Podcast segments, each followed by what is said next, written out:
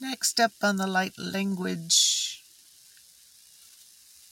language um, is people are asking for healing, and it does seem to be never ending.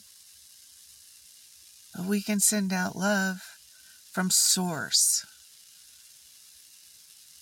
outside of yourself, that source that you know is clean and clear and protective love. You don't have to send out your own energy, because then what's left for you? So yeah, let's do, let's do light, source, love, all that.